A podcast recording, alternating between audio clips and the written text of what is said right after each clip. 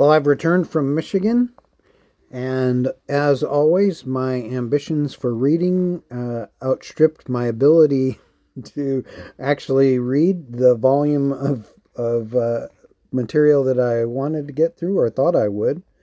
Uh, so we're continuing now from Oregon to continue reading Randy Alcorn's uh, Everything You Always Wanted to Know About Heaven. And this reading, we address the topic and question Will the new earth be familiar, like home? Job chapter 19, verses 25 to 27 says, I know that my Redeemer lives, and he will stand upon the earth at last. And after my body has decayed, yet in my body I will see God. I will see him for myself. Yes, I will see him with my own eyes.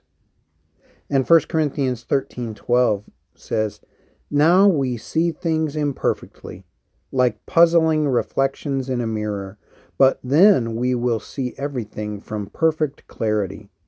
All that I know now is partial and incomplete, but then I will know everything completely, just as God now knows me completely. A common misunderstanding about the eternal heaven is that it will be uh, unfamiliar, but that couldn't be further from the truth. When we hear that in heaven we will have new bodies and live on a new earth, this is how we should understand the word new, a restored and perfected version of our familiar bodies and our familiar earth and our familiar relationships. Because we once lived on earth, the new earth will strike us as very familiar.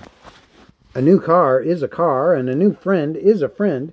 By calling it the new earth, God emphatically tells us that it will be earthly and thus familiar. If it won't be earthly, surely he wouldn't call it earth. Revelation 21, verse 1 says, I saw a new heaven and a new earth, for the first heaven and the first earth had passed away, and there was no longer any sea. We're told the first earth will pass away.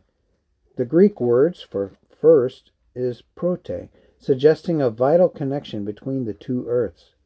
The first earth serves as the prototype or pattern for the new earth. What we love about this life are the things that resonate with the life we were made for. The things we love are not merely the best this life has to offer, they are previews of the greater life to come.